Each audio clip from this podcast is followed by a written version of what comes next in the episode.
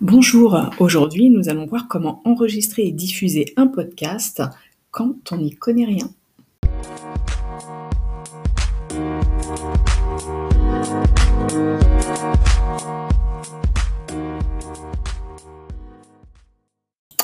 Vous êtes encore confiné, vous avez du temps, vous débordez d'idées et d'énergie, ou peut-être des deux, vous avez envie de créer un podcast. Seulement voilà, à part un smartphone et votre ordinateur, vous n'avez rien d'autre et vous vous dites que c'est pas possible. Alors on va voir que c'est tout à fait possible avec une plateforme qui s'appelle Encore. C'est simple comme un clic.